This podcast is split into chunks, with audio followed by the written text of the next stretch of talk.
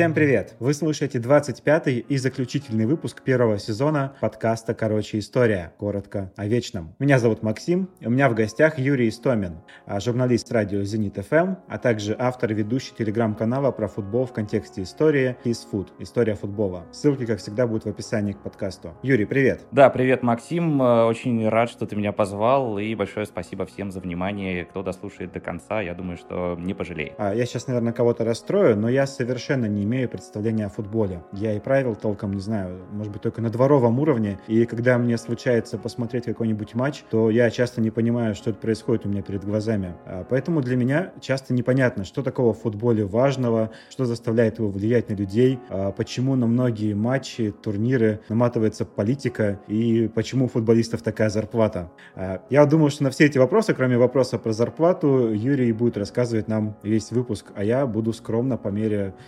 своих скромных познаний иногда в это ввязываться. Тема нашего подкаста, тема нашего выпуска — это футбол как инструмент политики и пропаганды. Да, постараемся мы поговорить о разных странах, о разных явлениях. И, в общем-то, история разных стран так или иначе перемешана с футболом, пусть и для некоторых, может быть, это звучит удивительно. Но, в принципе, надо понимать, что футбол сам по себе изменился за последние десятилетия очень сильно. И то, что мы сегодня будем обсуждать, это не совсем та игра, которую можно увидеть по различным телевизорам телеканалам, если эти самые телеканалы включить и увидеть там какую-нибудь футбольную трансляцию, хотя бы потому, что уже изменились значительно правила этой игры, там недавно появился ВАР, то есть э, возможность посмотреть повтор судье по поводу каких-то эпизодов, там э, появились какие-то изменения, связанные с э, правилом ввода мяча в игру, в общем, много разных, разных таких вот моментов, но в большинстве случаев, конечно, вот эти все правила, они эволюционные, и они постоянно менялись, там можно вспомнить, что только в 70-е годы, например, появились появились желтые карточки, или правило офсайда поменялось там в 90-м году, то есть так значительно, это было последнее такое изменение, поэтому э,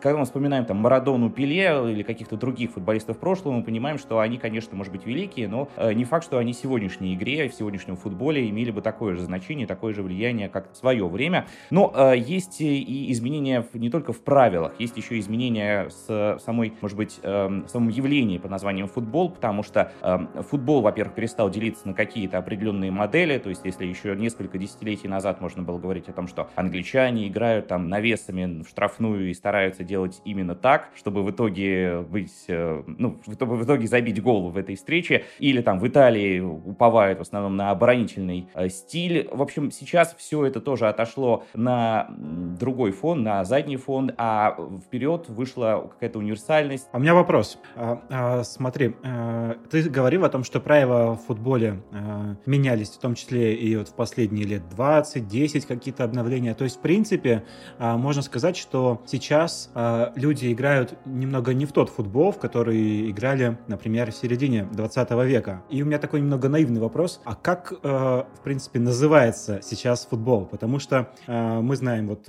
что футбол, есть американский футбол, есть такое слово, причем я могу ошибаться, но кажется, это игра с использованием рук.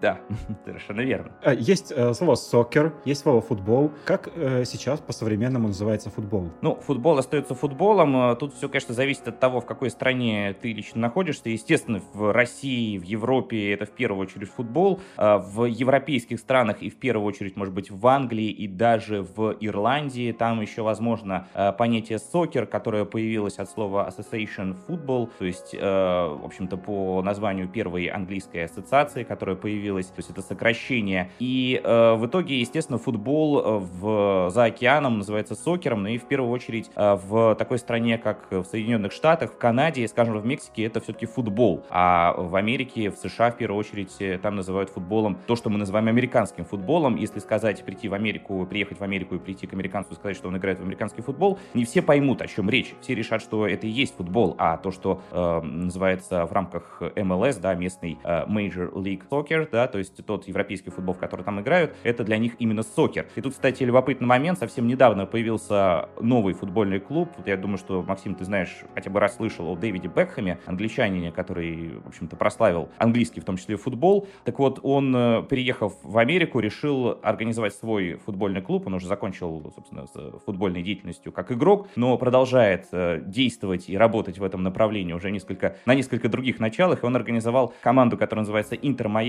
и она ориентируется в первую очередь на латиноамериканскую аудиторию, на публику, и поэтому он целенаправленно называет то, что ту, ту, свою команду именно футбольной командой, а не командой по сокеру. И даже пишет в первую очередь название футбол э, на испанском, ориентируясь на мексиканцев, которые будут болеть за эту команду, учитывая то, что это Майами, учитывая то, что Флорида, Флорида, тут как кто называет этот штат, там очень много именно испаноязычного населения, и по этой причине им привычно в этом штате называть эту игру именно футбол, скорее даже на испанский манер, нежели это происходит в каких-то других странах, где все-таки в большей степени на английское произношение и на английское написание ориентируются различные футбольные клубы. И в этом действительно есть логика, что в некоторых странах э, футбол и сокер — это все-таки несколько разные явления. Можно вспомнить даже ЮАР, я, в общем-то, писал у себя об этом в телеграм-канале э, His Food, э, о том, что в какой-то момент, мы помним расовую сегрегацию, апартеид, этот режим, который несколько десятилетий сохранялся в Южной Африканской Республике. Так вот, что любопытно, там существовало несколько федераций. Одна из них была белой, то есть для белых футболистов, для белых команд, белая лига была, и отдельно для темнокожего населения, в том числе для цветных, для каких-то других представителей. Э, и, что любопытно, одна называлась э, Лига, грубо говоря, Федерация да, футбола, а другая называлась Федерацией сокера. И сокер — это был, была лига для цветных, и Федерация тоже для цветных и для темнокожего населения. В этом плане, конечно, в определенных случаях очень часто используют два разных понятия, чтобы как-то разграничить одно от другого. Я надеюсь, что я ответил на твой вопрос. Ну да, но так или иначе корни у футбола растут из Англии. Это верно. Тут ты совершенно прав. И, э, честно говоря, ну, Англия, понятное дело, что одна из тех стран, которая до сих пор очень развивает этот футбол, хотя есть замечательная книга «Футболономика», где рассказывают о том, правда, книга уже немножко устарела, да, она там в середине 2000-х была написана, рассказывающая о том, почему англичане, несмотря на то, что они родоначальники футбола, они, в общем-то, находятся, ну, их в первую, в первую очередь их сборная находится за э, пределами основной когорты э, каких-то команд, национальных команд. С другой стороны, надо понимать, что э, английская футбольная премьер-лига — это невероятно крутой продукт, который э, абсолютно полностью себя оправдывает, и это тот самый чемпионат, э, который интересен очень-очень многим, и он считается, конечно, лучшим. Но все началось, э, конечно, гораздо раньше, чем появилась эта английская премьер-лига, и в том числе этот вопрос мы несколько затронем, потому что он напрямую связан с таким человеком, как Маргарет Тэтчер. Так вот, если говорить о том, каким был футбол еще, ну, несколько столетий назад, два столетия назад, то, э, чтобы увидеть эту игру, можно, например, сесть э, на самолет, улететь 30 ноября в Лондон, отправиться на поезде в небольшой городок Итон, где находится Итонский колледж, и там есть э, такая забава, ну, я даже не называл это видом спорта, но в какой-то степени это спорт, потому что там соревновательный элемент уже присутствует. Называется Итонский пристенок, этот вид спорта, и он существует с первой половины 18 века. Придумали этот вид спорта тогда, и с тех пор официальные матчи проводят один раз в год, есть еще неофициальные, но 30 ноября обязательно два факультета встречаются для того, чтобы поиграть вот в этот итонский пристенок. А, чем-то это напоминает футбол э, тем, что там есть мяч, там есть две команды по 10 человек, хотя в футболе по 11. Там э, одна из границ поля — это стена, кирпичная стена, возможно, еще более старая, чем сам вид спорта. На стене сидят зрители, нередко так бывает, и под этой стеной все самое интересное происходит. Две команды пытаются не забить гол, как это происходит в случае, в случае с воротами, а там есть такая линия, две линии, вернее, с каждой из сторон, э, и задача футболиста завести мяч за эту линию. То есть, в принципе, такой э, вид спорта, некий предок футбола, при этом правила настолько безумные, ну, фактически их нет, э, можно делать все, что угодно, можно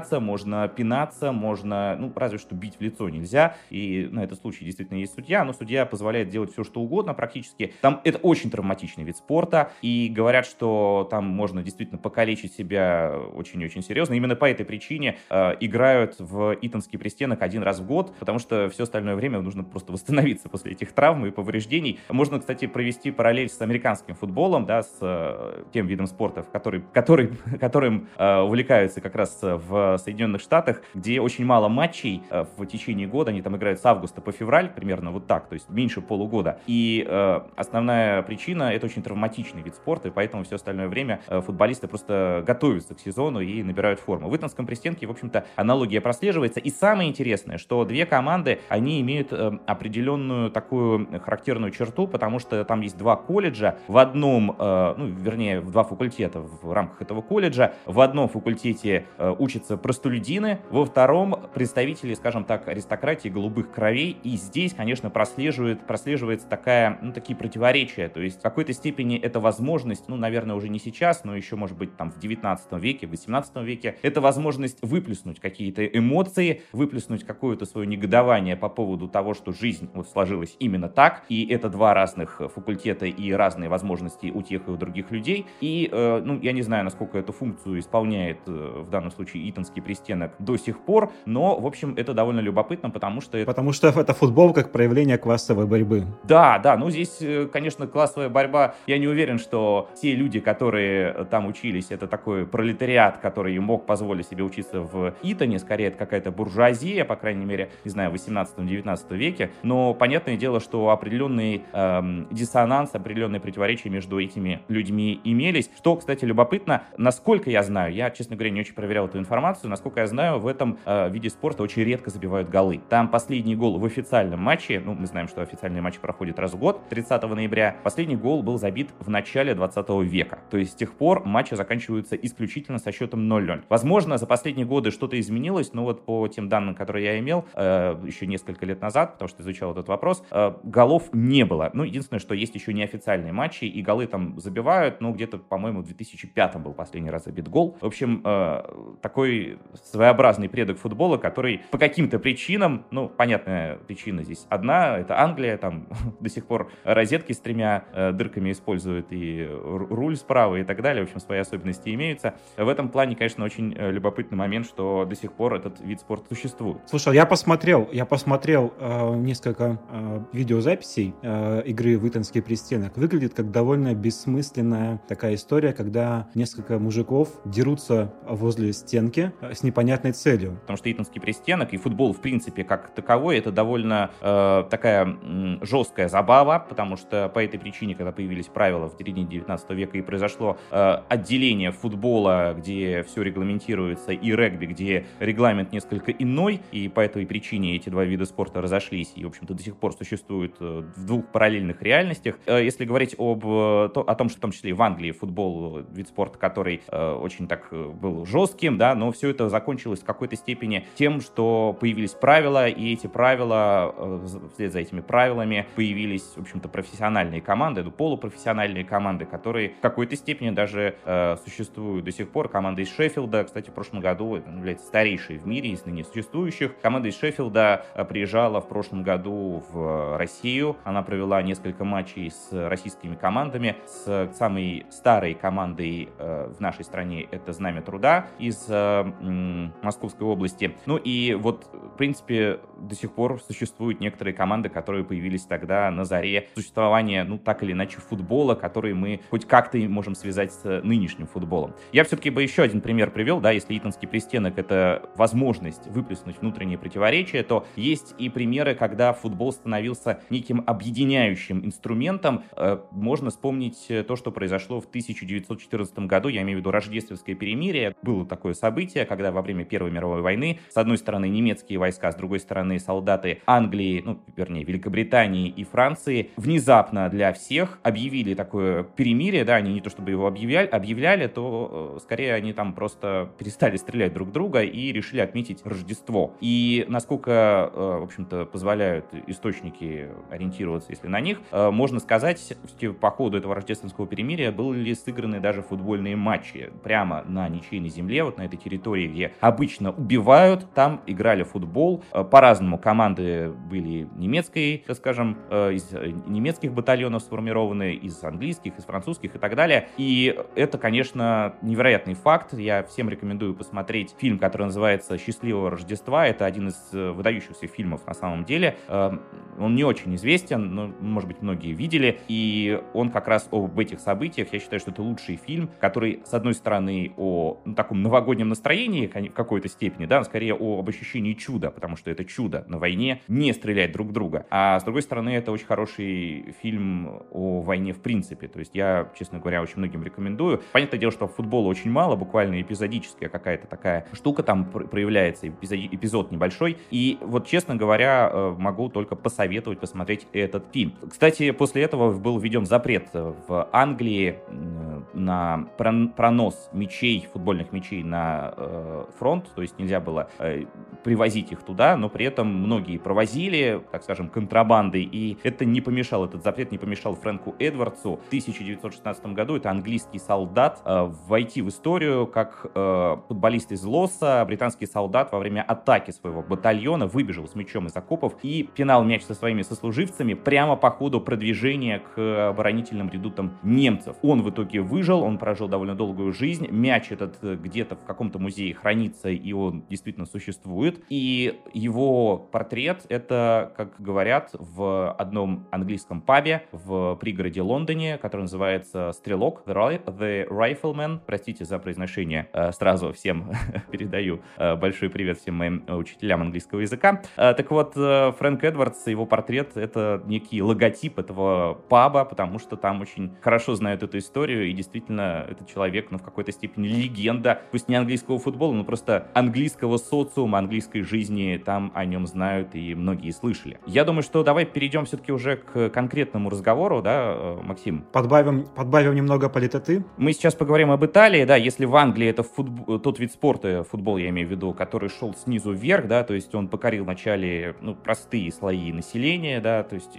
в общем-то, политика никогда не вмешивалась, и политики никогда особо не вмешивались в эту игру, а, то в Италии произошло несколько все иначе, особенно с приходом к власти фашистов, потому что в этой стране э, пришел к власти Муссолини в 22 году, и ну, мы знаем, что в тот момент в Италии кризис, инфляция, безработица, рост преступности, популярность коммунистов, все это так или иначе, по мнению Муссолини, как минимум дестабилизировало ситуацию в стране, и, конечно, главное слово сложность, одна из главных сложностей, это отсутствие целостности страны, потому что ощущается это до сих пор, а тогда, ну, в общем-то, единому королевству Италия было всего 60 лет, и мы знаем, что был аграрный юг, промышленный север, этот дисбаланс существует до сих пор, и Муссолини понимал, что же может объединить страну, религия и футбол. И в данном случае он подумал, что идеальный вариант сделать футбол религией, потому что, в общем-то, это то, э, что может так или иначе объединить людей. Во-первых, была создана профессиональная лига. Ну, доподлинно неизвестно, за какую команду болел Муссолини, но это можно объяснить тем, что он не хотел как-то потерять свою популярность у определенных групп болельщиков. Но благодаря ему появилась сильная команда в Риме. Футбольный клуб Рома был создан в 27 году, и там были несколько команд, которые объединились в единую структуру. Некоторые были более сильные, некоторые более слабые. И в качестве эмблемы, кстати говоря, было выбрано изображение волчицы, тот самый знаменитый герб Рима, из легенды про Ромула и Рема. И вот как бы тут а, аналогия прослеживается очевидная, да, то есть все-таки э, вот эти традиции Римской империи перенести на футбольное поприще. И, в общем-то, в какой-то степени ему это удалось, хотя надо признать, что команда из Рима, то есть Рома, как она, в общем-то, до сих пор существует под таким названием, футбольный клуб Рома не так, чтобы очень хорошо выступал.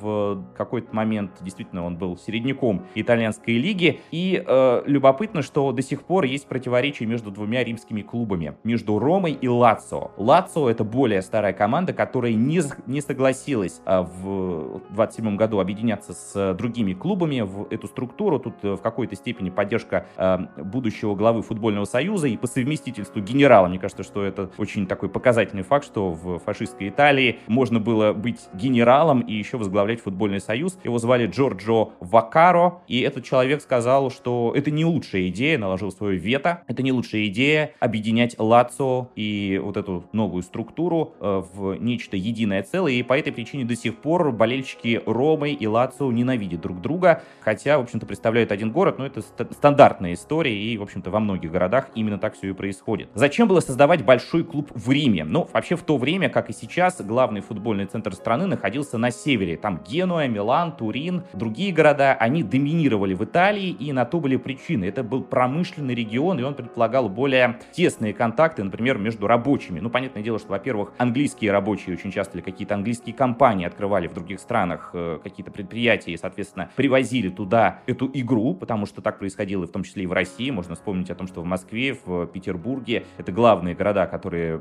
где появился футбол, и в том числе в этих городах э, благодаря английским рабочим и английским каким-то компаниям футбольная, э, футбольная игра, собственно, и появилась. А если говорить об Италии, то, естественно, естественно, когда мы говорим об аграрном юге, то там каждый сам за себя. То есть нет смысла э, какому-то крестьянину объединяться с кем-то для того, чтобы создать футбольную команду. Там и плотность населения другая, и несколько другие условия. И, в общем-то, там, как мы знаем, это у рабочего есть строгий рабочий день. И, в общем-то, 8 там или сколько, 10-12 часов, я уж не знаю, как это было, не помню точно, как это было в Италии в те годы. Но, в общем, рабочий день он, собственно, отгулял, нужно отдохнуть, он идет играть с ребятами в футбол. В Италии, понятное дело, посевная, там яровые, там, не знаю, озимы и так далее, вот это все есть. И, соответственно, некогда просто отвлечься от э, непосредственной деятельности, э, связанной с, сельской хозяйством, с сельским хозяйством. И, э, ну, мы знаем, что единственный клуб на юге — это Наполи, это такое исключение из правил, сильная команда, которая доминирует в какой-то степени до сих пор в Италии. Понятное дело, что там Ювентус, там и сильно в этом сезоне еще Интер очень хорош, но в этом плане Наполи — это исключение, которое только подтверждает правило, потому что Наполи — это портовый город, то есть там, опять-таки, промышленность какая-никакая, но развита, и вот этот вот портовый статус позволил городу создать сильную команду, которой нужно было что-то противопоставить Риму, который имел, ну, в общем-то, богатую историю, но не сказать, что это прям действительно какой-то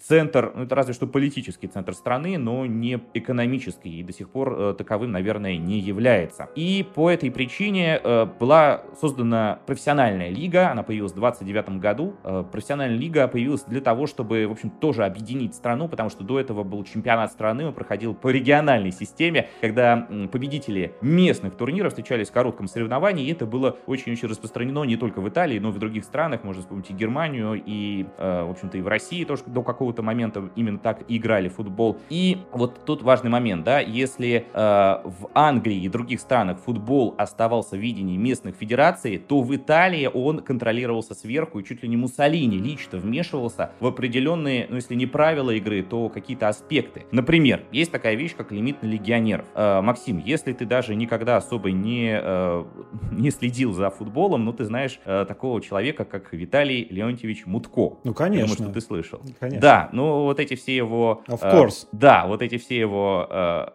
высказывания на английском языке. Это, конечно, все очень весело, но помимо всего прочего он э, ввел в российском чемпионате лимит на легионеров, который существует до сих пор э, по схеме 6 плюс 5, то есть 6 легионеров, 5 э, российских футболистов на поле должны быть. Хотя вот со следующего сезона будет несколько другой лимит, но это, в общем-то, сейчас не важно. Лимит на легионеров придумали фашисты, фактически. То есть это вот то, что появилось, ну, как говорят, да, в Италии при Муссолини, потому что было желание сделать местный футбол, именно местный футбол очень сильным. Если, допустим, в России, в Петербурге, в Москве, в других городах еще до революции были очень сильные клубы, где так или иначе участвовали в этих командах англичане, опять-таки выходцы из э, Англии, и они, ну, прям скажем, задавали моду, э, создавали какую-то эту движуху, помогали развитию футбола, то в Италии старались избавиться от этого иностранного влияния, и, в общем-то, здесь понятен посыл. Фашистская Италия — это страна, по мнению Муссолини, Муссолини достаточно сильная, которая может сама создавать футбольную культуру культуру и сама доминировать, в том числе и в Европе. А для этого нужны свои собственные футболисты. Ох, по тонкой грани ходим. Нет, я не хочу здесь сказать о том, что э,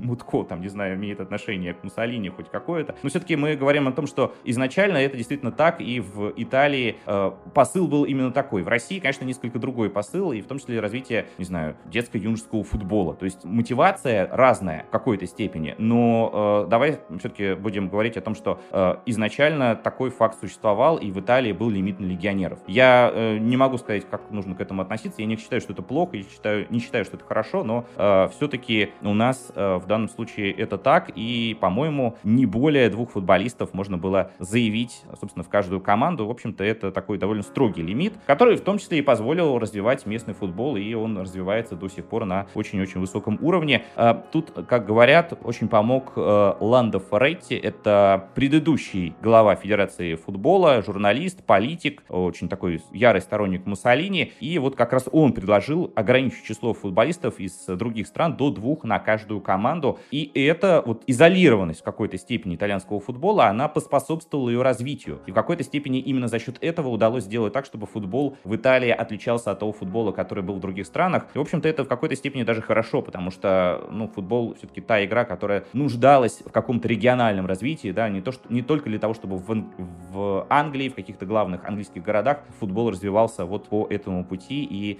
чтобы во всех остальных странах тоже появились какие-то региональные версии э, этой игры, пусть и с теми же правилами. Слушай, у меня ну, есть и... вопрос, э, да. очень э, не связанный с, с тем, о, о том, что ты говорил.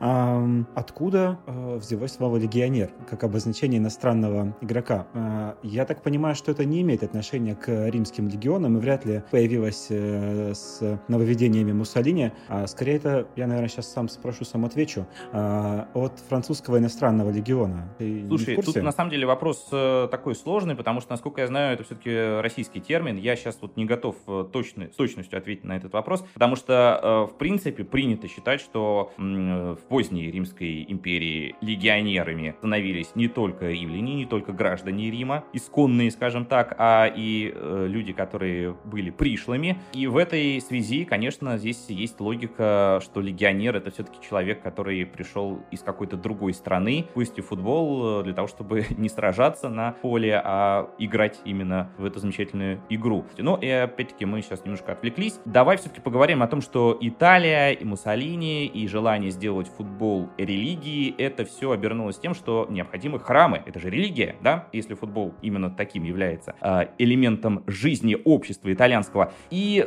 ну, в общем, это вот мысль о том, что нужны храмы, она крутилась в голове Муссолини, который построил, ну, просто роскошные стадионы в Италии, и это, опять-таки, несколько противоречит тому явлению, которое происходило в Англии. Если мы сейчас посмотрим на итальянские стадионы, то они, э, это очень большие помпезные сооружения, которые существуют до сих пор и используются. Многие стадионы, построенные там в 20-е, в 30-е годы, до сих пор э, так или иначе применены в матчах там серии А, серии Б и других лиг, применяются, по крайней мере. И э, в Англии при этом стадион это нечто маленькое, такое крошечное, да, он очень вместительный, но мы знаем, что в Англии стоит задача как можно аккуратнее подойти к использованию квадратных метров площади. Там вся земля поделена, э, все это на частные деньги строилось, соответственно, нужно было урезать э, расходы, и, соответственно, все строилось из э, подручных материалов, из того, что попадалось под руку. Они, многие из стадионов, а, стадионов Англии были в то время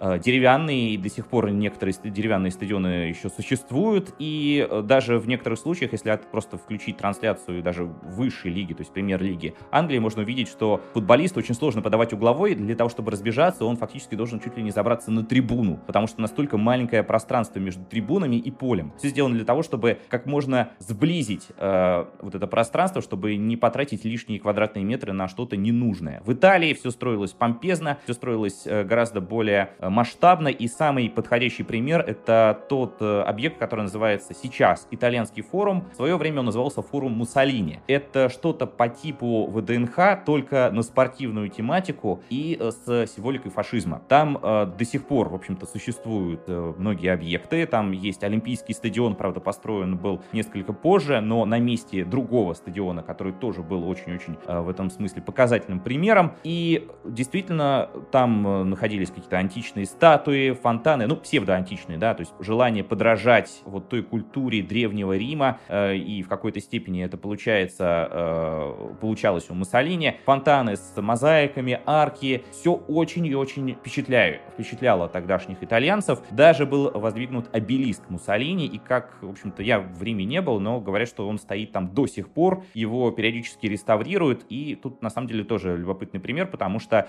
это в римской традиции сохранять памятники побежденным каким-то диктаторам, каким-то правителям, которые, в общем-то, были неугодны новой власти. Насколько я знаю, в древнеримском форуме, том самом, который существовал еще э, давным-давно, в начале э, этого, на, начале этой эры, там действительно сосуществуют памятники политическим противникам, они находятся рядом, и это, в общем-то, нормально. Я уж не знаю, насколько действительно вызывает какие-то вопросы обелиск Муссолини, который находится в итальянском форуме, но, в общем-то, он до сих пор существует. При этом э, это не только явление типично итальянское, можно вспомнить то, что происходило в Советском Союзе. Ну, я из Петербурга, и у нас есть пример, это Крестовский остров, который существует, э, в общем-то, в таком виде уже не одно десятилетие. Еще в 30-х годах у нас в городе Александр Никольский, архитектор, разработал проект стадиона, во-первых, стадион имени Кирова, это тот самый стадион, на месте которого построена нынешняя арена, которая принимала чемпионат мира, примет матчи чемпионата Европы в 2020 году. И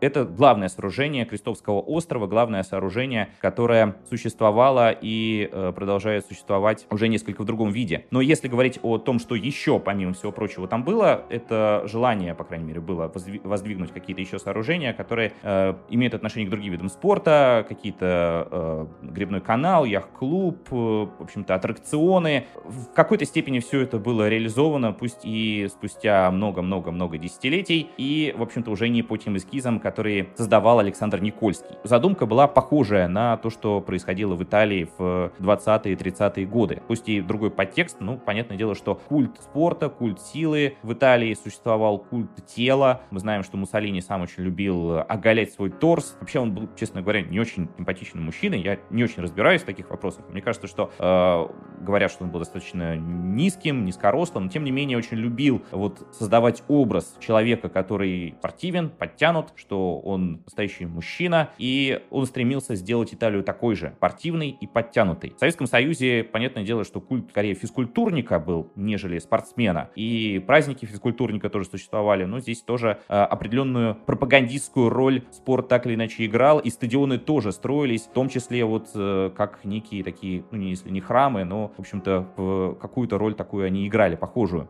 Чтобы понимать, надо знать, что Муссолини пытался возродить э, Римскую империю в том или ином виде, в таком модернизированном. Э, в Римской империи, не знаю, сейчас не готов сказать, какое значение там имел спорт, но какой-то, в каком-то виде он там определенно имелся, и э, вот эти все идеалы античности Муссолини пытался адаптировать э, к современности. Да, да, это совершенно верно, но, в общем, у него в какой-то степени это удалось, и я вот уже перечислял некоторые арены, некоторые арены существуют до сих пор, понятное дело, что уже под другими названиями. Стадион Бенито Муссолини существовал, стадион национальной фашистской партии, стадион во Флоренции назывался в честь Джованни Берта, это убитый в 21 году сторонник фашизма, стадион Литориале, это название фашистской организации студентов в Италии. Эти арены принимали чемпионат мира по футболу 1934 года. Вообще Италия э, пыталась принять участие, не просто принять участие, а организовать турнир 30 года, который прошел в итоге в Уругвае. И понятное дело, что FIFA, которая, в общем-то, первый чемпионат мира организовывала,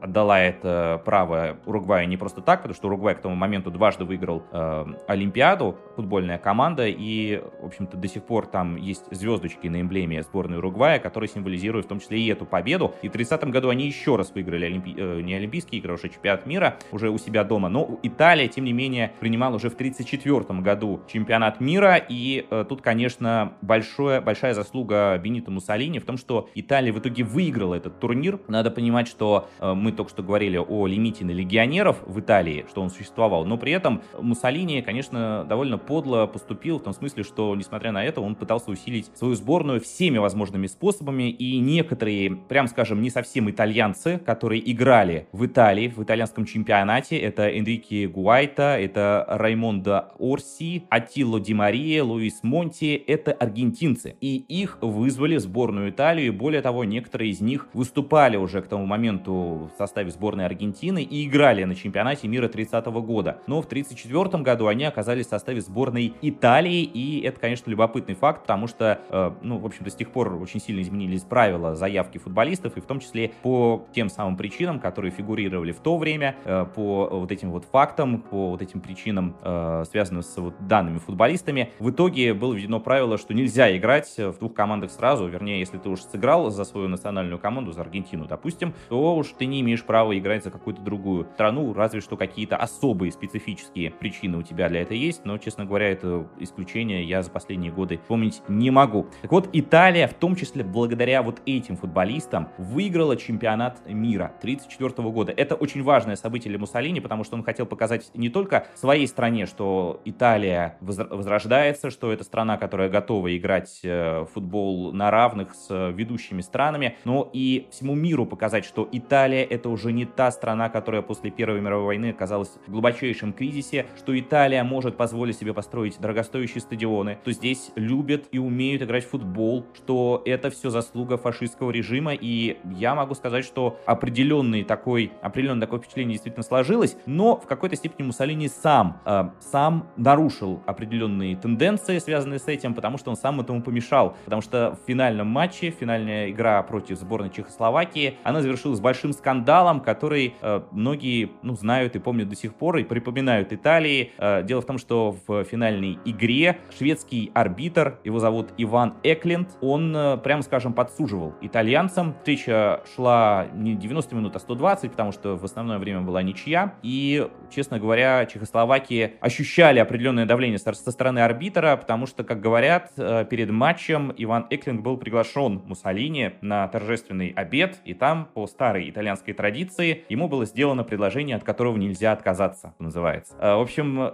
как мы понимаем, Италия выиграла этот чемпионат, чемпионат мира, победа Италии со счетом 2-1, но в следующем году уже, как, вернее, не в следующем году, а в следующий, на следующий чемпионат мира Италия э, тоже при этом она победила в 1938 году, снова взяла золото, но этот турнир уже прошли в, прошел, этот турнир уже прошел во Франции, в стране, где в меньшей степени, может быть, э, какие-то фашистские настроения присутствуют, и, в общем-то, давление на судей, наверное, уже не так ощущалось, но, тем не менее, итальянцы там тоже были очень-очень сильны и выиграли этот э, чемпионат мира, и в какой-то степени это заслуга Бенита Муссолини, хотя, э, понятное дело, что итальянский футбол не только благодаря этому человеку, ну, возродился, не то, что возродился, а был создан, потому что уже после войны итальянцы старались доказать всему миру, что им не обязательно подсуживать, не обязательно приглашать каких-то футболистов э, из других стран. Ну, в общем-то, Италия доказала, что она действительно способна без вот этих вот э, совершенно не э, естественных, а скорее политических, э, без каких-то политических моментов, без политического вмешательства оказывать э, влияние на все остальные страны. И, э, в общем, в Италии все было в этом плане действительно хорошо. Еще и Испания, страна, которая очень была похожа, в том числе и в 40-е годы, и в конце 30-х, наверное, с 39 -го года, после окончания гражданской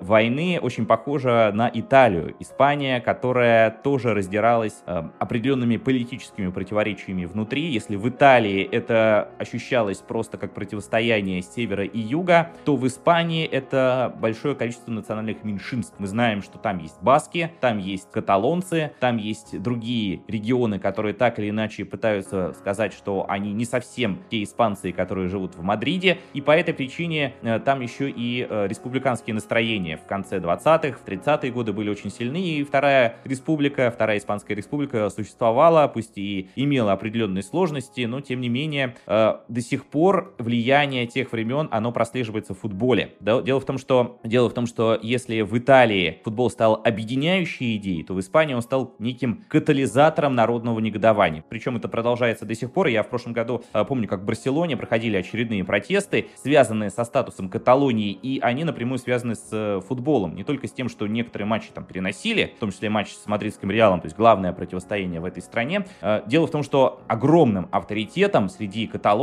каталонцев пользуется Пеп Гвардиола, нынешний главный тренер Манчестер Сити, а в прошлом он играл и тренировал в Барселоне. И тогда, э, тогда зашла речь о том, чтобы предложить Гвардиоле пост главы партии, которая выступает за независимость. Он, конечно, не принял, но я думаю, что крепко подумал об этом, потому что он сам является таким сторонником, э, судя по его заявлениям, сторонником автономности, как минимум, Каталонии. И понятное дело, что не на пустом месте это предложение прозвучало, потому что в Барселоне, и я говорю и о городе, и о команде, уже был такой человек, который имел определенное влияние и на спорт, и на политику. Его зовут Хосеп Суньоль, то есть, в общем-то, это тезка Хосепа Гвардиолы, и того, и другого в народе называют просто Пеп. И э, Хосеп Суньоль ратовал за республиканский строй и автономию для Каталонии еще в 20-е годы, когда э, страной управлял такой диктатор, его зовут Мигель Прима де Ривера, диктатор диктатор и сторонник единой, единой и неделимой Испании, болельщики Барселоны не стеснялись выражать свое недовольство действующими порядками, и во многом, в общем-то, здесь звучали, опять-таки, противоречия, связанные с тем, что э, он старался сделать так, чтобы каталонцы почувствовали себя, в первую очередь, испанцами, а не каталонцами, и частенько определенные акции протеста и во время матчей тоже происходили. По этой причине э, Прима Ривера даже потребовал запретить матчи проводить в Барселоне на э, стадионе стадионе, где Барселона принимала своих соперников. И это в какой-то степени э, стало поводом для Хосепа Суньоля обратить внимание на футбол. Э, он был уже в тот момент э, ну, довольно таким влиятельным человеком. Он уже имел определенный авторитет, и его авторитет рос, в том числе в Барселоне. И в какой-то момент в 1935 году его даже назначили президентом футбольного клуба Барселона. Это уже фактически начало гражданской войны. Уже вот-вот она должна была развернуться. И э, Хосеп Суньоль, э, опять-таки, он был уже избран в парламент, он продвигал свои идеи, он пытался сделать так, чтобы обратили внимание как раз на э, проблемы Каталонии, и его авторитет рос в том числе благодаря тому, что он является президентом такого значимого футбольного клуба, как Барселона, и, в общем-то, ему это в какой-то степени удалось сделать. Правда, в итоге все закончилось для него печально, потому что уже в 1936 году, э, уже когда началась э, гражданская война, Суньоль, э, который ездил на фронт, э, ездил к республиканским войскам, он оказался в такой ситуации, когда просто его поймали, схватили э, франкисты, тогда уже, собственно, Прима де Ривера не фигурировал в этом конфликте, но тем не менее уже был Франко, и э, просто шофер ошибся дорогой в горах, и в итоге привез э, своего начальника к франкистам, которые, ну, как говорят, без суда попросту расстреляли этого человека, даже несмотря на то, что, в общем-то, имел он определенное значение, и, как говорят, это стало большим-большим событием не только для сторонников республиканского строя, но и для болельщиков Барселоны, хотя чаще всего это были одни и те же люди. На самом деле это очень важный такой момент, который связан с э, фигурой этого человека, то он действительно э, помог почувствовать себя э, болельщиком Барселоны, ну, вот, э, настоящими сторонниками республики и независимости или как минимум автономии. Ну, надо пояснить, наверное, что Франко это будущий диктатор э, Испании, о котором мы еще, я так понимаю, расскажем о его влиянии да, на да. футбол. А, а гражданская война это такая, э, это такой важный эпизод в истории, потому что в эту гражданскую войну оказались втянуты много стран. Это борьба, которая происходила не только внутри Испании, а там участвовали и э, Советский Союз, э, например, и другие коммунисты. А, они сражались на стороне республики, насколько я помню. Да-да-да. А, а на стороне франкистов воевали, например, белогвардейцы в том числе, бывшие белогвардейцы. Вот это такой, такая страница в истории, которая которая э, весьма значительный, значительный такой эпизод. Это одно из главных событий в истории Испании, наверное, 20 века. Ну и, кстати, вот э, ты говорил о том, что действительно э, на стороне Франка сражались и не только белогвардейцы, но и итальянцы, и нацистская Германия активно помогала, в общем-то, родственному режиму, назовем его так. Но, что любопытно, вообще, э, вот я как раз хотел более подробно об этом поговорить, потому что футбол стал еще и средством агитации.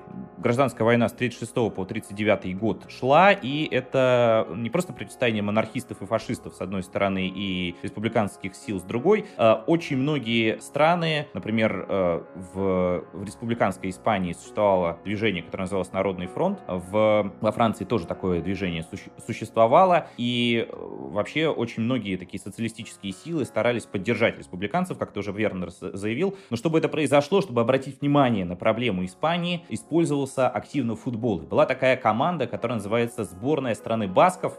Баски, как известно, это э, особый народ, который проживает на северо-востоке Испании и еще немного во Франции, и там до сих пор э, определенное влияние они оказывают на политическую обстановку в стране, хотя уже от терроризма, которым, э, которые исповедовали некоторые группировки, от него уже отказались, эти самые группировки, но при этом баски э, до сих пор э, какую-то свою самостийность, свою автономность пытаются продемонстрировать, и можно вспомнить, что есть такая футбольная команда Атлетик Бильбао — это команда, которая до сих пор формируется из футболистов только баскского происхождения. Либо там баски, либо игроки, которые приехали в страну басков э, в юности, в детские годы, то есть местные воспитанники, либо игроки, которые э, уехали из страны басков и оказались в каких-то других странах, но, в общем, тоже сохраняют связь со своей родиной. В общем, это довольно любопытный пример. Не так много команд такого рода имеются, но, в общем, э, в стране басков такая команда есть. А в свое время существовала сборная страны Басков. Понятное дело, что страна Басков находилась в составе Испании, но тем не менее свою команду, составленную из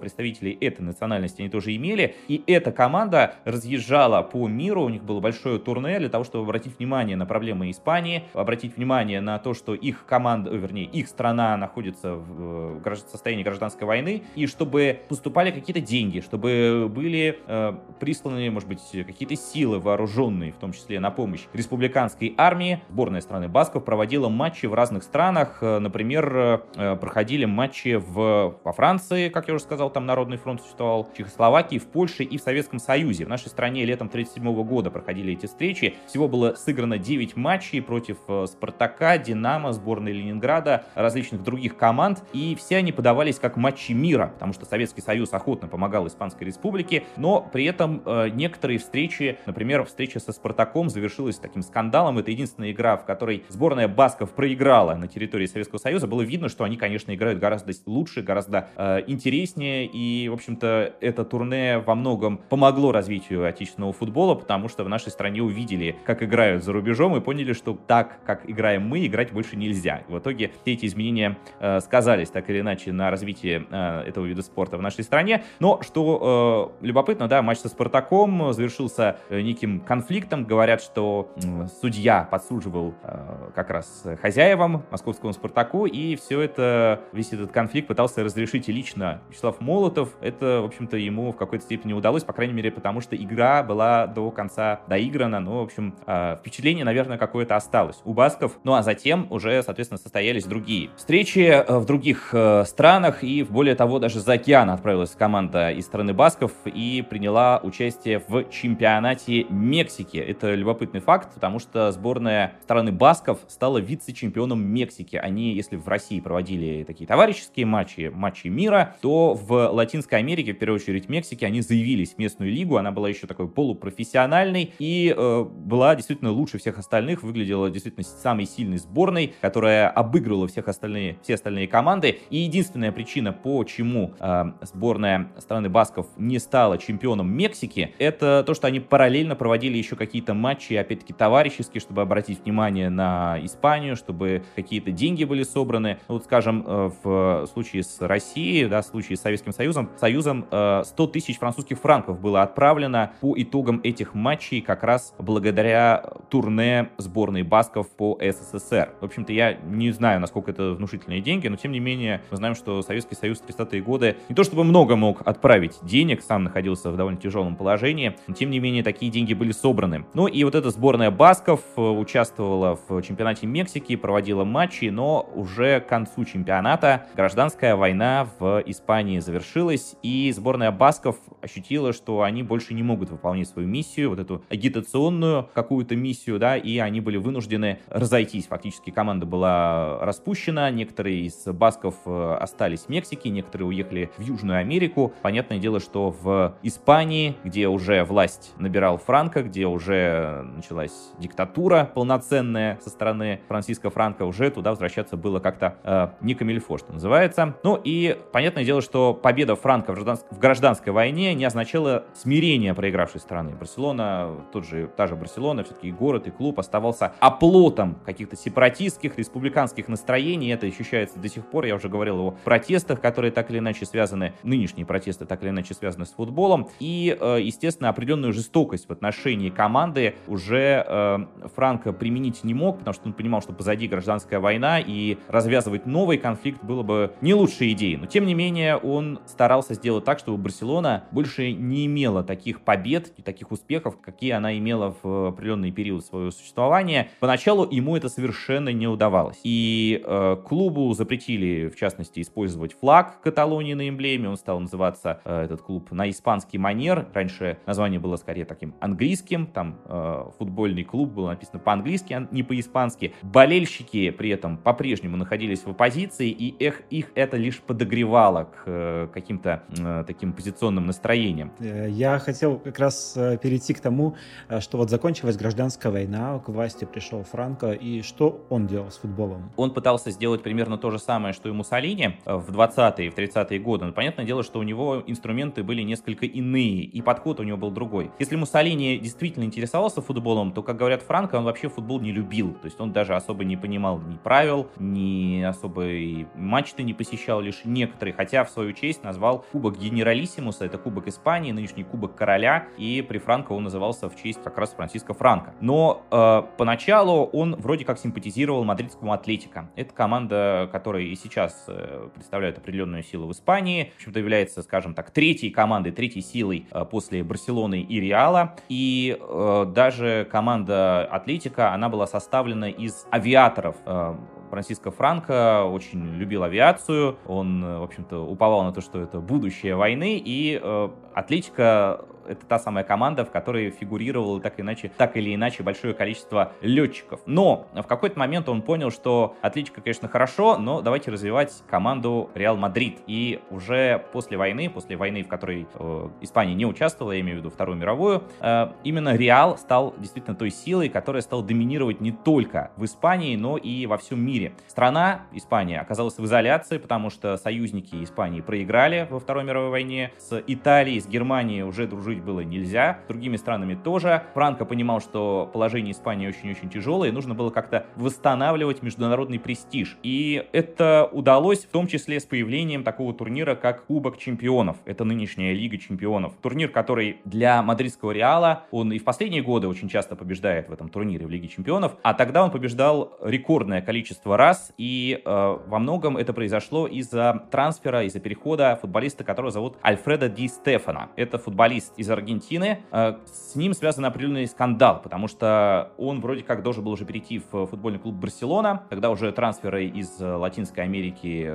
довольно активно эм, были представлены. Ну и, соответственно, Барселона оказалась в такой ситуации, когда чуть ли не решением Франциско Франко, вернее, через футбольный союз Испании, этот футболист оказался в составе Реала. И по этой причине Реал оказался действительно самой сильной командой страны, но и в какой-то момент даже Европы. Потому что, э, понятное дело, что политика политикой, а испанские клубы все равно должны были играть в главном турнире для клубов, Кубке чемпионов, и организация, которая называется UEFA, до сих пор существующая под таким названием, стремилась э, отделить политику от футбола, и как раз этим в какой-то степени воспользовался Франциско Франко, потому что именно как раз переход Альфреда Ди Стефана позволил Реалу регулярно побеждать э, в те годы э, в Кубке чемпионов, и как он сам говорил, Реал это лучший по посол Испании. То есть он говорил о том, что именно за счет Реала он мог показать не просто превосходство, как это было в Италии при Муссолини, но и э, показать, что футбол в Испании существует, он развивается, и в этой стране, в общем-то, все, все совсем не так, как многие думают, что это не совсем та страна, которую нужно изолировать друг от друга, изолировать от всех остальных, и это все э, определенную роль, конечно, сыграло, потому что отношение было несколько иным. Можно вспомнить э, то, что произошло, кстати говоря, в преддверии чемпионата Европы 60-го года. Это первый чемпионат Европы, на нем выиграл, в рамках этого э, турнира выиграла уже сборная Советского Союза. Впервые и, в общем-то, в последний на данный момент раз. И сборная Советского Союза попала туда во многом из-за Франка, потому что за несколько месяцев до, этого старта, до старта этого турнира в отборочном, скажем так, цикле сборная Испании просто отказалась ехать в СССР для того, чтобы сыграть советской сборной, для того, чтобы уже выйти на чемпионат Европы. И это решение решение, решение о том, чтобы испанцы не ехали в СССР, оно принималось как раз Франциско Франко. Он вспоминал все эти истории, связанные с, со сборной Басков. Он вспомнил э, гражданскую войну, он вспомнил, как Советский Союз помогал э, как раз республиканским силам и лишил в какой-то степени, вот все эти воспоминания лишили Испанию как раз в какой-то степени, наверное, медалей этой, этого турнира, чемпионата Европы 60-го года, потому что Испания была очень сильна. Опять-таки вспоминаем, что Реал только что выиграл несколько раз подряд Кубок чемпионов, и это все, конечно, сказалось на э, общих каких-то настроениях. Конечно, многие испанцы не поняли это решение со стороны Франка, потому что сборная Испании не поехала только из его решения, потому что сборная Испании была, наверное, сильнее советской команды и вполне могла победить ее в рамках этого отбора, и сборная СССР не стала бы чемпионом Европы. Я думаю, с Испанией мы м, закончили. Я еще в двух словах хочу сказать, э, э, знаешь, о чем? Есть э, футболист, который в какой-то степени стал символом борьбы Каталонии и символом вот этого республиканского движения. Это произошло уже в последние годы существования Франка, существования франкистской Испании. Йохан Кройф, голландец, э, который на самом деле по своему духу был не совсем голландцем, а каталонцем. Я просто в двух словах должен обязательно сказать об этом человеке, потому что если э, Франко э, пытался сделать Реал таким футбольным послом, то послом Барселоны в мире и в Испании стал Йохан Кройф, легендарный голландский нападающий. Благодаря ему вообще футбол, в принципе, изменился в целом, но его, конечно, нужно рассматривать в том числе в контексте вот этого противостояния, потому что, как писали, благодаря ему, во-первых, э, Барселона одержала первую за много лет победу э, над Реалом в Мадриде. Много-много-много лет не могли барселонцы выиграть у этой команды. И, как писали в Нью-Йорк Таймс, Кройф за 90 минут сделал для Каталонии больше, чем политики за десятилетия борьбы. Он дал чувство гордости. И э, вообще Йохан Кройф э, просто это тот самый человек, который э, не просто э, пытался сосуществовать среди болельщиков, он еще и свою жизнь построил на вот этой борьбе с Франко. Понятное дело, что режим Франко уже должен был вскоре завершиться, закончиться на этом. Дело в том, что он был сторонником самостийности Каталонии и, к примеру, назвал своего сына имени Жорди, то есть Георгий. То Георгий — это покровитель Каталонии, и это, это, и это имя было под запретом, существовал даже целый перечень имен, которые можно было использовать в Испании, но Жорди в этом перечне не было, и Кроев был, учитывая то, что он иностранец, все-таки ему разрешили назвать так своего сына, и уже хотя бы по этой причине он является таким э, человеком, которого очень любят до сих пор в Барселоне, его портреты, плакаты, с, ну, он уже скончался несколько лет назад, в 16 году, его портреты, плакаты, фотографии — это символы борьбы Каталонии за свои права, и более того, э, есть легендарная фотография 75 года, матч Барселона-Малага, э, произошло буквально за несколько месяцев до смерти Франка, в этой игре Круйфа удалили, возможно, даже по делу, но он ну, не хотел уходить, и тогда его проводили полицейские, и тот в окружении большого количества сотрудников правоохранительных органов, он снял капитанскую повязку, а она в виде флага Каталонии, поцеловал ее и поднял вверх, чтобы показать трибунам. Вот этот снимок, он до сих пор э, является таким легендарным, он э,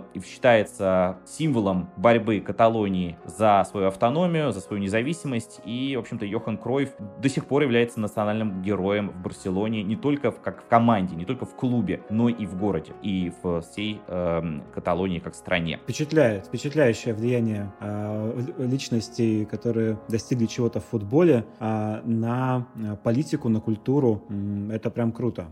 А, я думаю, что нам пора вернуться на родину футбола и узнать, да. как там обстоят, обстоят дела, потому что со, со времени а, игры в Итанский пристенок а, там наверняка произошли какие-то перемены и в политике, в культуре, и футбол обязательно должен был их затронуть, потому что если футбол затронул, если, если футбол влиял на политику в Испании и в Италии, то в Англии это, это он просто не мог э, быть, э, он просто не мог не влиять на это. Да, я с тобой э, абсолютно согласен, э, тем более, что Англия до сих пор, в общем-то, является той силой, которая показывает, как можно делать. Я уже возвращаюсь к началу своего рассказа, да, когда я говорил о том, что футбол в Англии и не только в Англии стал таким продуктом. Это продукт развлечения, и он стал таковым во многом благодаря Маргарет Тэтчер. Но тут нужно понимать, что она в какой-то степени не хотела делать футбол э, таковым, таковым, потому что это произошло, в общем-то, подспудно и в какой-то степени случайно.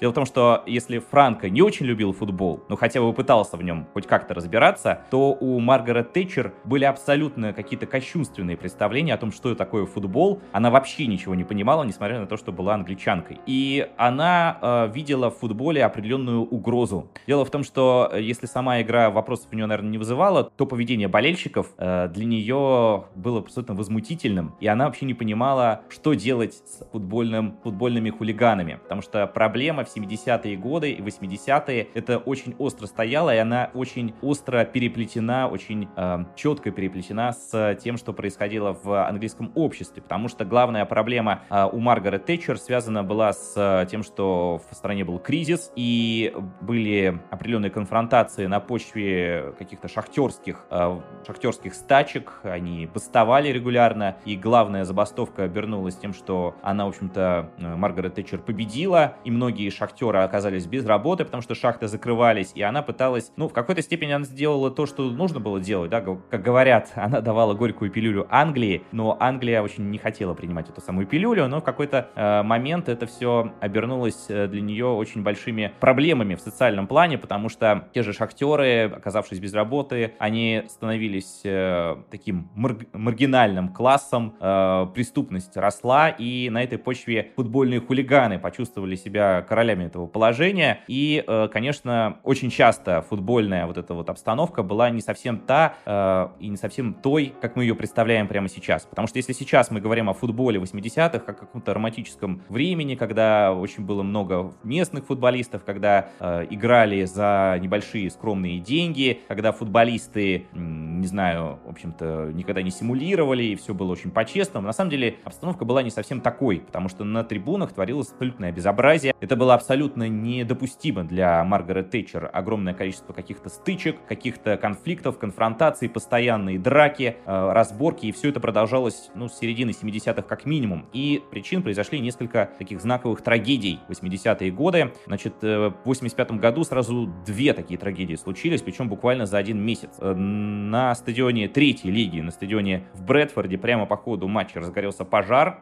Я уже говорил о том, что стадионы в Англии выглядят не совсем так, как выглядит, например, в Италии, то они очень, ну, прям скажем... Скромнее. Э, да, они более скромные. Эти стадионы э, и деревянные трибуны были очень распространены в то время, и, как говорят, окурок, один какой-то маленький окурок упал между досок на одной из трибун, и вспыхнул пожар, и учитывая то, что меры безопасности были не очень э, соответствующими, например, существующим стандартам, например, нынешним стандартам, в итоге погибло 56 человек в этом пожаре, и э, э, присмотреться к футболу и посмотреть, что же там происходит со стороны политиков, э, и более того, они не успели просто изучить этот вопрос, как случилось другая трагедия. Она случилась в рамках Кубка чемпионов. Я уже говорил о том, что Реал в свое время побеждал в Кубке чемпионов. Но вот сейчас речь о матче, в котором принимали участие Ювентус и Ливерпуль. Эта встреча произошла не в Англии, она произошла в Брюсселе на стадионе Эйзель. И вот эйзельская трагедия — это, наверное, что-то крайне вопиющее, когда группа, большая группа фанатов Ливерпуля, они перелезли через забор и оказались на соседней трибуне, где находились в том числе болельщики Ювентуса. Те были абсолютно не готовы к тому, что к ним несется вот такая огромная толпа, толпа тех, кто, в общем-то, настроен очень решительно и очень агрессивно. Они пытались спастись, они забрались на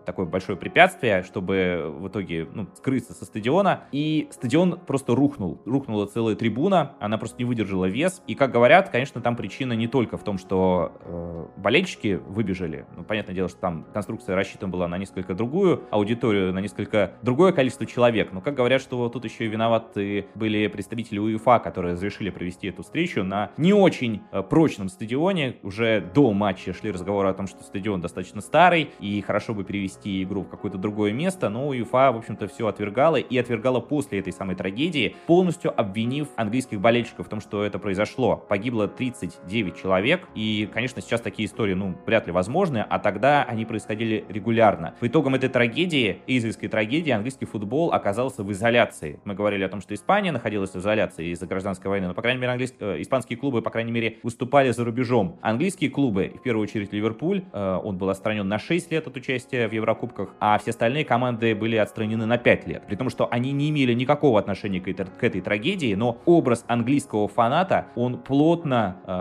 ассоциировался с беспорядками, с хулиганством, с агрессией и с ненавистью. И с этим нужно было что-то делать. И еще, кроме всего прочего, наверное, самая страшная трагедия случилась в 89 году в полуфинале Кубка Англии на стадионе Хилсборо в Шеффилде встречались Ливерпуль и Ноттингем Форест. И перед игрой началась давка, которая обернулась гибелью почти 100 человек. И хотя виноваты были во многом организаторы матча, опять-таки, потому что они, во-первых, продавались билеты не на конкретные места, а в принципе продавались билеты на стоящие, так скажем, стоящие э, трибуны. Такие трибуны тогда существовали, сейчас э, от них избавились практически во всех дивизионах, во всех чемпионатах, по крайней мере, в высших лигах. Так вот, э, все это, конечно, очень сильно нагнетало обстановку, и более того, есть такая английская газета The Sun, я думаю, что многие о ней слышали, настоящий таблоид. Газета The Sun уверяла, что хулиганы во время вот этой давки избивали полицейских, обворовывали других болельщиков, которые уже, ну, фактически были бездыханными, уже фактически вот прямо на этом, на этом стадионе и скончались. И, э, конечно, все это создавало очень такую негативную реакцию в обществе. Вот, да, что делала с этим Маргарет Тэтчер? Да, Маргарет Тэтчер сделала несколько достаточно любопытных вещей. Дело в том, что она э, предложила одному президенту футбольного клуба, клуб называется Лутон Таун, член консервативной партии, его зовут Дэвид Эванс. Э, он был тоже не очень большим любителем футбола, несмотря на то, что, по крайней мере, не очень большим знатоком футбола, несмотря на то, что возглавлял футбольный клуб. Он еще на уровне клуба в свое время вел определенные ограничения. Он запретил болельщикам из других городов приезжать на матчи его команды, а если их нет, то, соответственно, нет конфликта и нет стычек, нет драк. А во-вторых, он э, вел что-то по типу паспорта болельщика. Вот на чемпионате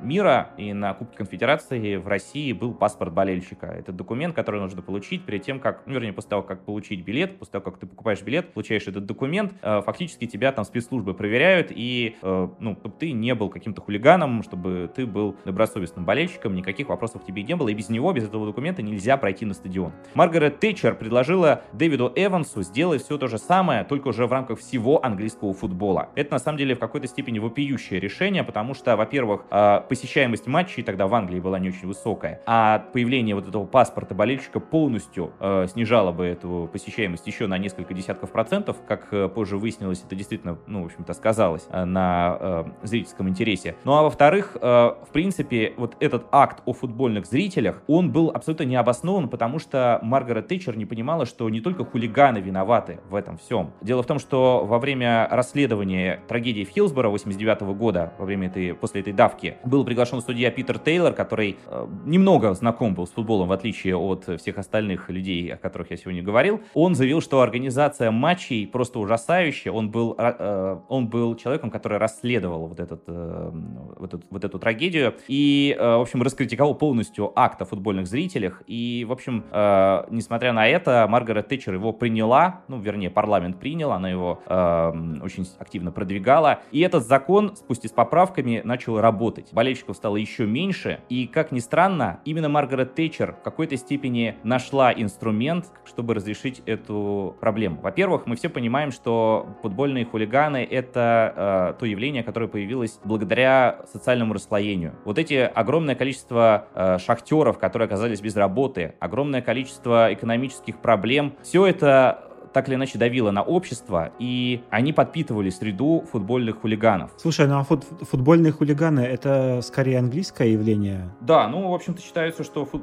как раз вот именно тогда активно стали использовать э, эту, эту терминологию. Это сейчас очень часто говорят о футбольных хулиганах. Можно вспомнить 90-е годы в России. То есть футбольные хулиганы в 90-е в России э, были примерно такими же э, распространенными э, представителями определенного сословия, определенного класса общественного. Их было очень много в нашей стране стране, и, э, по правде говоря, это тоже никуда не делось, просто это ушло со стадионов. Опять-таки, определенные меры безопасности были приняты, и, к счастью, и в России, хотя многие в Англии уверены, что до сих пор и перед чемпионатом мира постоянно возникали эти разговоры о том, что э, в России совершенно чудовищная фанатская культура, болельческая культура, и в Россию ехать не стоит. Очень часто та же газета Sun писала о том, какие у нас э, здесь чудовищные условия для эм, э, просмотра футбола на стадионе. Вот как раз тогда э, в Англии э, поняли, что с этим нужно что-то делать. И именно через экономические изменения в Англии удалось решить эту проблему. Чумазые, чумазые отсажи, вот эти вот шахтеры, понятное дело, что они уходили в прошлое, вместо них появлялись совершенно другие люди. Э, Англия и Лондон становились экономическими центрами, экономическим центром страны. Лондон превращался в некий не промышленный, а постпромышленный город. И именно благодаря этому футбольных хулиганов стало меньше. Но самое интересное, что Маргарет Тэтчер поспособствовала способствовало тому, чтобы болельщики снова появились на, появились на трибунах. В 80-х годах э, с ее подачи в Великобритании появилось спутниковое телевидение, появился крупный вещатель, компания Sky, э, Руперт Мердок, я думаю, это имя многим хорошо знакомо, потому что это один из таких э, персонажей медийной сферы, которые регулярно появляются, он достаточно скандальный, тоже очень любит желтую прессу в том числе, и тот увидел потенциал в английской премьер-лиге, этот турнир появился в 92 году, и благодаря ему, благодаря тому, что стали показывать телевидение, э, стало показывать телевидение футбол на экранах, и он стал доступен широкой аудитории, возник рынок телевизионных прав. Клубы стали больше зарабатывать, болельщики стали ходить на футбол, и болельщики стали ходить совсем другие, совсем не те, которые могли, не знаю, за 3 копейки купить билет на стадион, которые были в какой-то степени, может быть, даже безработные и от безделия ходили на арены и чувствовали необходимость просто выплеснуть свои негативные эмоции, прямо как в Итонском пристенке. Вот все это обернулось тем, что Англия превращаться стала из страны, э, где правят футбольные хулиганы, в страну, где правят футбольные клубы. И эта ситуация очень показательна, потому что если Муссолини в свое время стремился увлечь итальянцев, итальянцев футболом исключительно в политических целях, то сегодня спорт — это то место, где правят финансы и строгий расчет. И болельщики — это некая аудитория. С ней нужно работать, с ней научились работать, в том числе, в том числе благодаря Англии. То есть если изначально э, эта аудитория и породила футбол, это народная игра, которая помогла становлению этого вида спорта, игра, в которой э, встречались команды рабочих, то теперь эти рабочие уже перестали иметь отношение к э, этому классу, да, они перестали быть рабочими, но тем не менее к ней стали, с ней стали работать как с аудиторией, которая происходит в Англии сейчас. Это результат вот той работы, которая произошла благодаря появлению спутникового телевидения, благодаря появлению новых технологий, благодаря отказу от промышленного общества. Э, и, конечно, английский футбол, э, на самом деле, несмотря на то, что очень многие болельщики терпеть не могут Маргарет Тэтчер до сих пор, и говорят, что многие праздновали ее кончину, которая произошла в 2013 году, э, нужно понимать, что она поспособствовала развитию этого вида спорта. Слушай, я думаю, что в современном мире э, футбол, как и другой спорт, э, не, на, не так э, прямо влияет на политику, как, например, э, пытался сделать Муссолини. Но опосредованное влияние, конечно, есть, потому что э, спорт, спортивные э, состязания, э, их трансляции, они очень сильно влияют на умы э, и вызывают э, какое-то чувство национальной гордости. Совершенно мне непонятное, кстати, но я хочу сказать, что я только буду приветствовать, если э, какие-то вопросы, вопросы мирового значения будут решаться на спортивных, спортивным способом, путем спортивных состязаний, потому что ну, лучше спорт, чем война. Я с тобой абсолютно согласен, хотя, э, честно говоря, до сих пор э, некоторые проблемы э, политического свойства, они в спорте имеются, и, допустим, до сих пор, вот сейчас не так давно, еще несколько месяцев назад, была жеребьевка чемпионата Европы по футболу, и сборную России, ну, по понятным причинам, сборная России и сборная Украины развели по группам, и это значит, что наши команды могут встретиться только в полуфинале. То же самое касается сборной России и сборной Косово, которая вполне может пробиться на чемпионат Европы. Там исключили такую возможность, что в групповом этапе наши, опять-таки, команды Косово и России будут играть. И даже любопытный момент, э, вот э, совсем недавно э, комментировал матч «Зенита» и «Ахмата» на радио «Зенит». А, так вот, э, я вспоминал там, что в свое время в Грозном висел флаг Косово, потому что среди иностранцев, которые выступают за эту команду, там э, есть косовар Бернард Бериша, очень довольно интересный футболист. И этот футболист э, играет на одном фланге с сербом в данный момент, с сербским защитником. И они фактически, ну, в какой-то степени они враги друг другу, да, если с точки зрения каких-то политических основ, с точки зрения каких-то, эм, не знаю, представлений о том, как выглядит жизнь на Балканах. Но на футбольном поле, они партнеры, они, там еще и Хорват рядом играет э, в, в обороне. В общем, это все говорит о том, что они, эти футболисты, очень э, должны доброжелательно относиться друг к другу, несмотря на то, какие страны они представляют. И возвращаясь к этому флагу, все обернулось тем, что, э, учитывая то, что в Грозном просто хотели поддержать футболисты из Косово, там висели не только э, флаги Косово, но и других стран, в итоге был подан протест со стороны МИД Сербии, вернее, посольства Сербии, флаг сняли, но осадочек какой-то какой-то остался. То есть я, честно говоря, тоже не очень понимаю, почему нужно вмешивать спорт и политику. Можно относиться по-разному и к Косово, и к косоварам, и к любым вопросам, связанным с Балканами, с э, российско-украинскими отношениями. Но мне кажется, что политика и футбол — это вещи несколько должны быть далекие друг от друга. И если есть возможность делать так, чтобы футбол, э, как в той же Англии сейчас, да, он, э, конечно, в какой-то степени политизирован, но совсем не так это было еще несколько там десятков лет назад.